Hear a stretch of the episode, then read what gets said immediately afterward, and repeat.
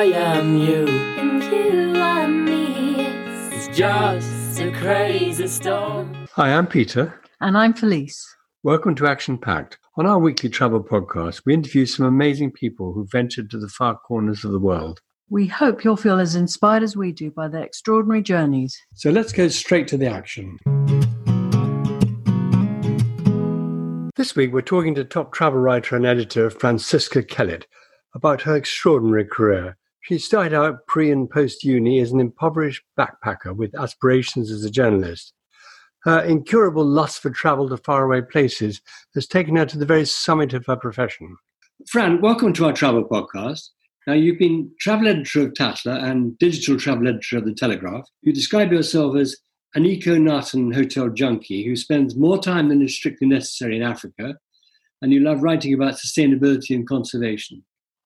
In 2018, you co-founded Mundi & Co., a creative content agency for luxury travel brands, which you describe as storytelling with purpose. You're regarded as an industry expert, and you're regularly invited to host and speak at events. How did you get into all this? Where did your endless journey begin? I suppose I always travelled a lot as a child. My my parents travelled a lot, and um, well, I, I suppose actually I should start with the fact that I was born to three passports.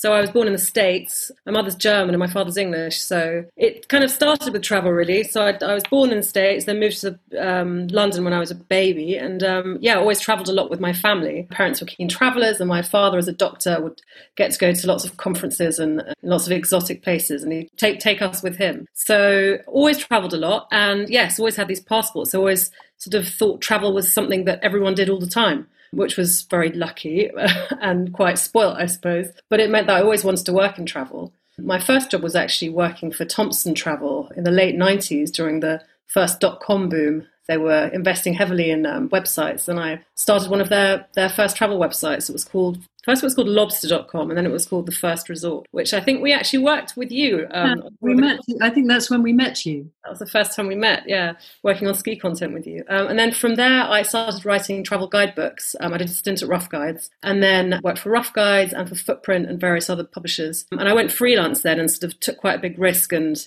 and took to the road and spent a long time traveling around Europe um, and Southern Africa as well. I moved to Cape Town for a while and wrote books about South Africa for different travel publishers, which was an incredible experience. Um, I made absolutely no money. It was very lonely a lot of the time. I was constantly on the road by myself, but I had amazing adventures and did a lot of traveling.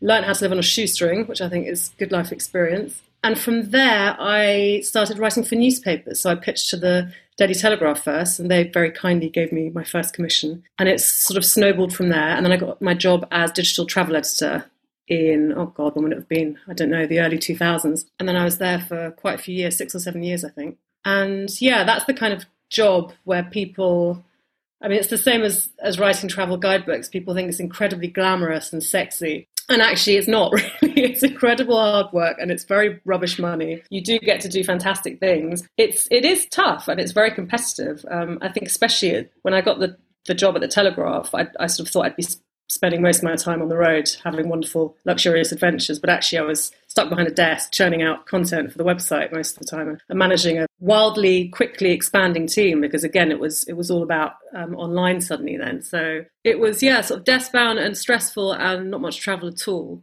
And then I went on maternity with my second child and I saw the, the job being advertised at Tatler and I thought, oh, that sounds a bit more glamorous. Let's give that a shot. And for some reason, they gave me the job. And then I spent, yeah, several. What was, what was, the, what was the job? Sorry to interrupt you travel editor at Tatler magazine. Yeah, that was my last job, and I was there. Uh, I think again six or seven years, I think, and that was absolutely fantastic because I'd never worked in magazines before. It was very, very different from newspapers. Newspapers, as as you guys know, it's it's incredibly competitive. It's very fast paced, especially working online.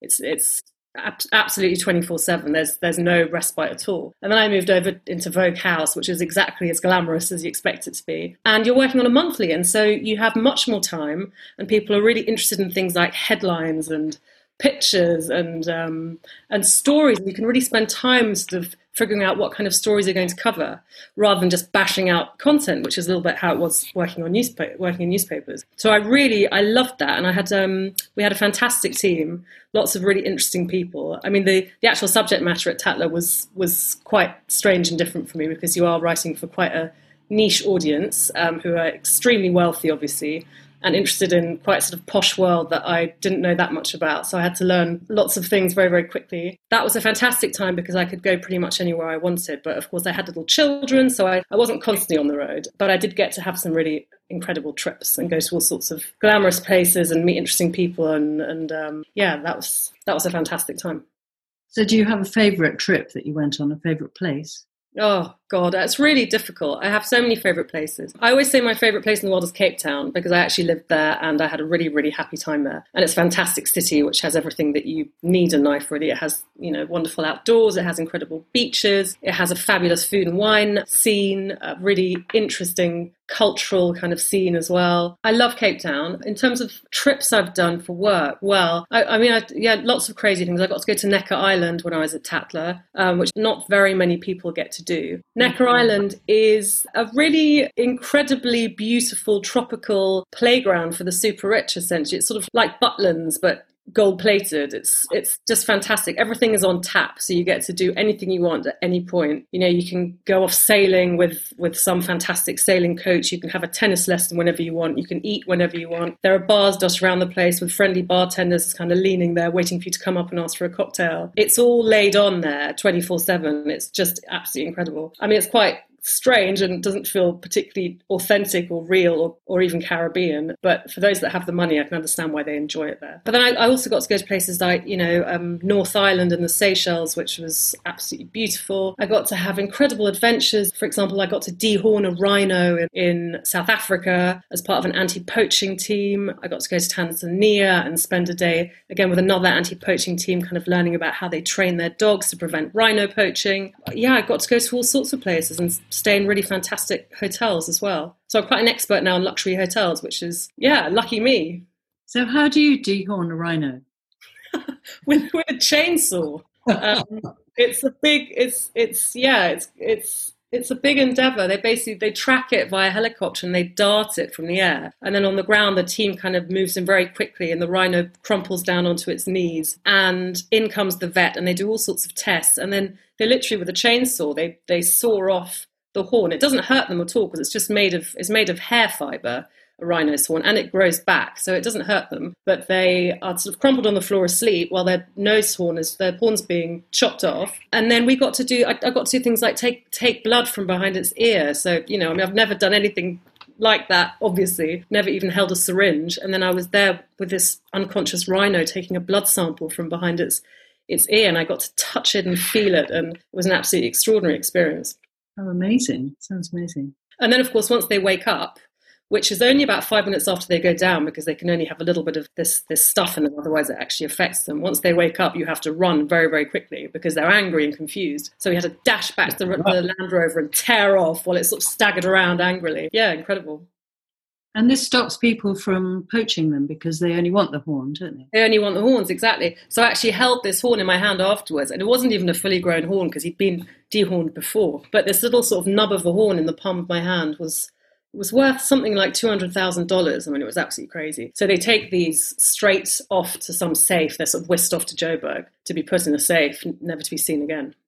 On your trips, have you had any really bad ones where something went wrong one of the most memorable um, trips I had when I was a young backpacker, because before I, I started out working as a journalist, I'd, i just spent lots of time traveling. I spent six months in India once, and um, we got stuck in a place called Aurangabad, which is in the middle of nowhere, but is actually also a city of, I don't know, five million people in that very kind of Indian way. And it's near a, an incredible place called the Ellora Caves, which are these beautiful sort of Indiana Jones style caves which are built down into the rock. Absolutely incredible. So we saw the caves and that was wonderful, but then we got stuck in this very ugly industrial town for a very long time in this bizarre catch 22 situation where we couldn't buy train tickets. And we had to get to the train station each morning at a certain time to buy these tickets, but we couldn't actually get there in time because they sold out it was all very strange and complicated in Indian, and no one could speak English. And we just kept going around in circles in the city for, for just days on end and got stuck there for quite a long time. So that was one experience.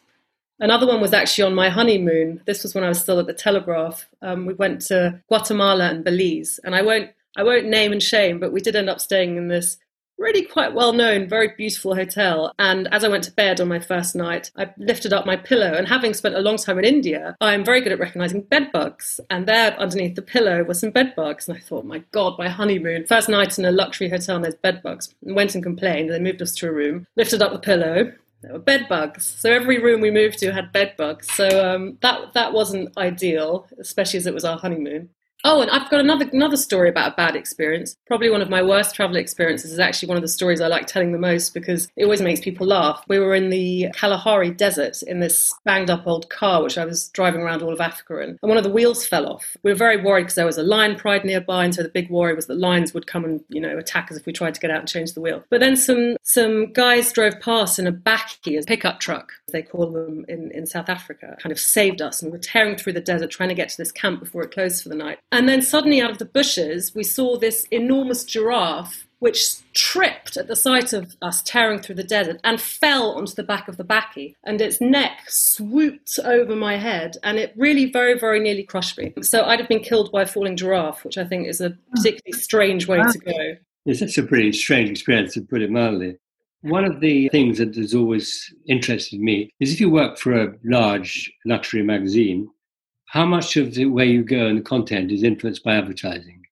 That is a good question. There is some influence, certainly. It depends on, on which section it is. I mean, when I was there, we didn't ever have to write about anyone.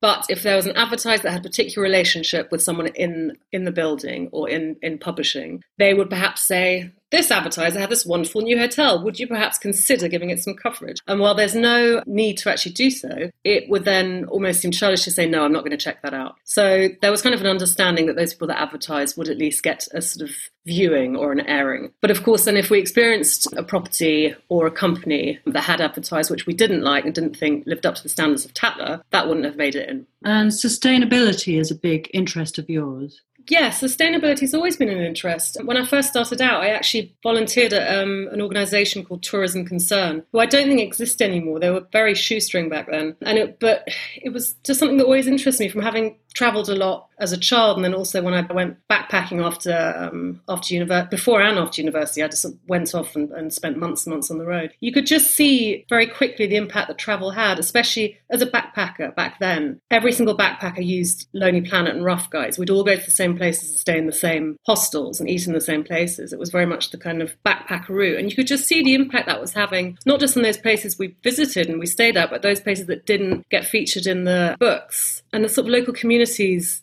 you, you, could just tell very quickly the kind of impact that you were having as a traveller. And in terms of things like, like I remember sort of noticing things like plunge pools and even little hostels I'd be staying in, I don't know, southern India or, or South Africa with plunge pools, while outside there was a drought, and you think this isn't. There's something not quite right about this. So I've so I've always been very interested in it, and yeah, like I said, I volunteered at Tourism Concern right at the beginning and did quite a lot of work for them, did some writing for them and research over the years. And then when I became a proper travel writer, I, I just started trying to sort of subtly weave it into what I was writing because it was quite a quite a dry subject, something that people don't find particularly sexy or interesting, especially back then, talking about you know sort of carbon credits and so on not many editors wanted to run your stories. If those are the kind of things you wanted to write about or even you know community tourism or anything like that. So i tried to subtly weave in a few things into my stories. And then as i actually sort of became more successful and i suppose had more power it was easier for me to commission stories like that that i myself was interested in and and and try and especially at tatler where people where, where the readers obviously have a lot of money to try and encourage them to spend spend their money in the right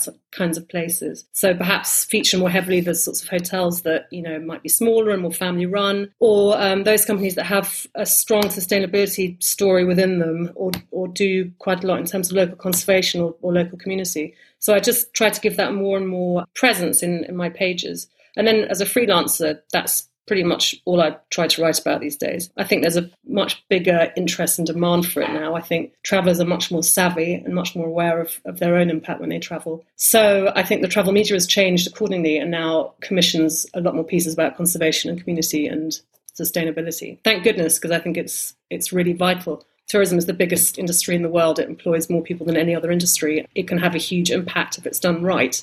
So I think it's really important as a, as a travel journalist to try and influence our readers to be spending money in the right places. Now, travel has changed in ways we could never have imagined in 2020. How do you see 2021? Oh God, yeah.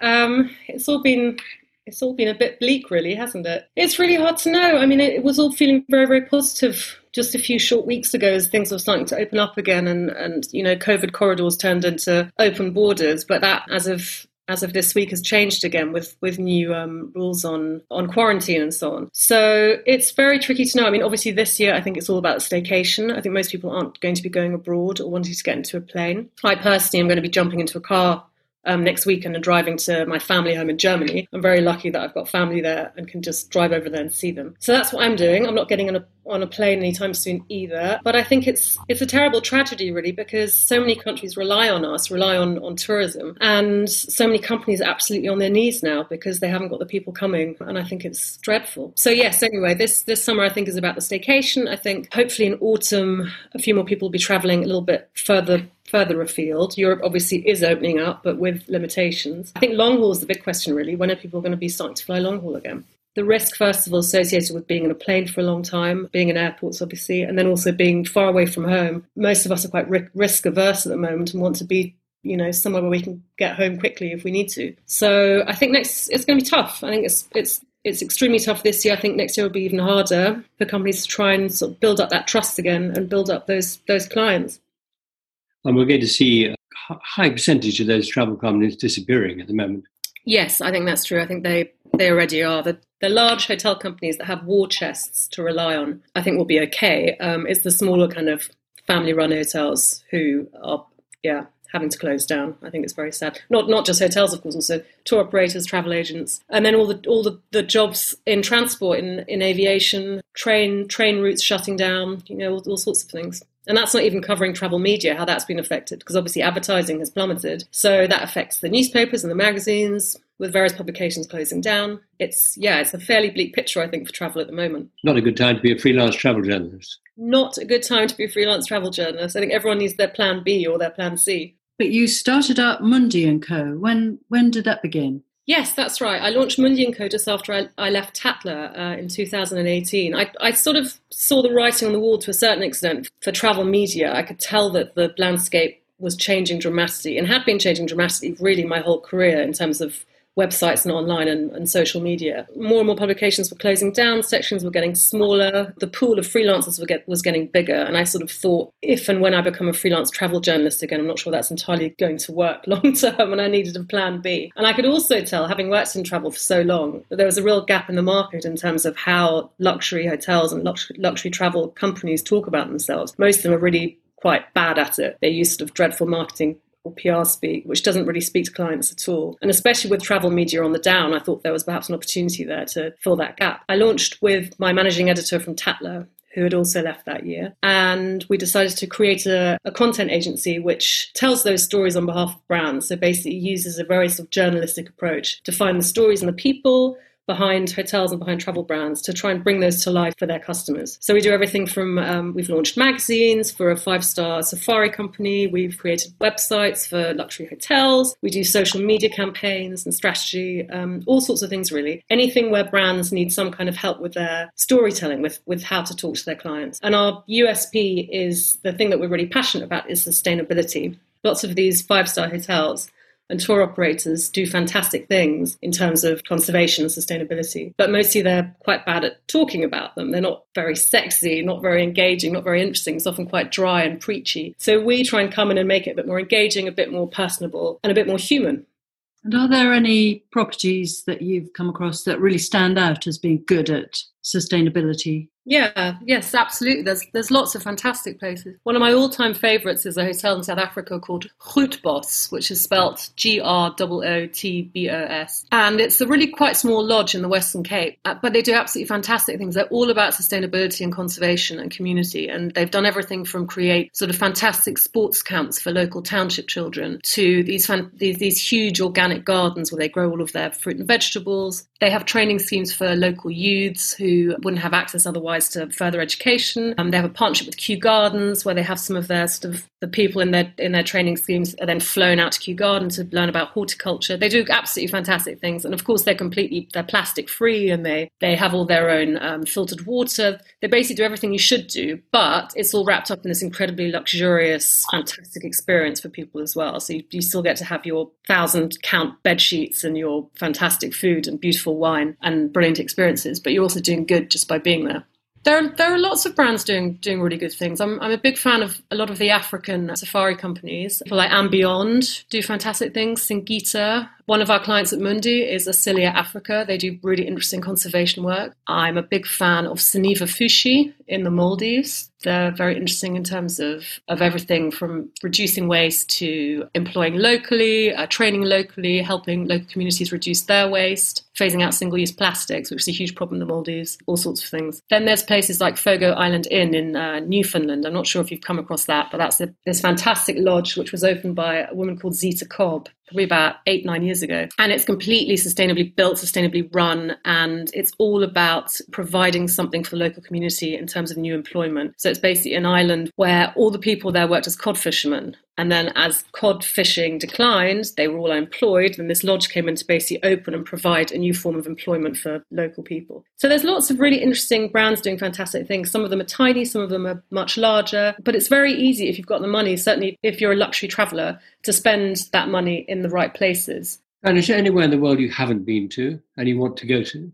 There's so many places I haven't been to. I've got such a long list. Oh my god, um, I don't know South America very well. I've only actually been to Brazil and South America, so I'd love to go to Chile and Argentina um, bits of Central America. I'd love to. I'd love to go to. Uh, oh goodness me, so many places. I don't know Scandinavia very well. I've never been to Norway. I would absolutely love to go there. Asia is again. I don't I spend a huge amount of time there. I'd love to go back to India, where I haven't been in about a decade. I've never been to New Zealand. I've never been to West Africa. Lots and lots of places. I mean, the list is endless, isn't it? But it's tricky when you're trying to travel responsibly and you're trying to fly less, so that your carbon footprint is smaller. You know that that sort of long bucket list starts to yeah it needs to get shortened basically because I can't go to all these places.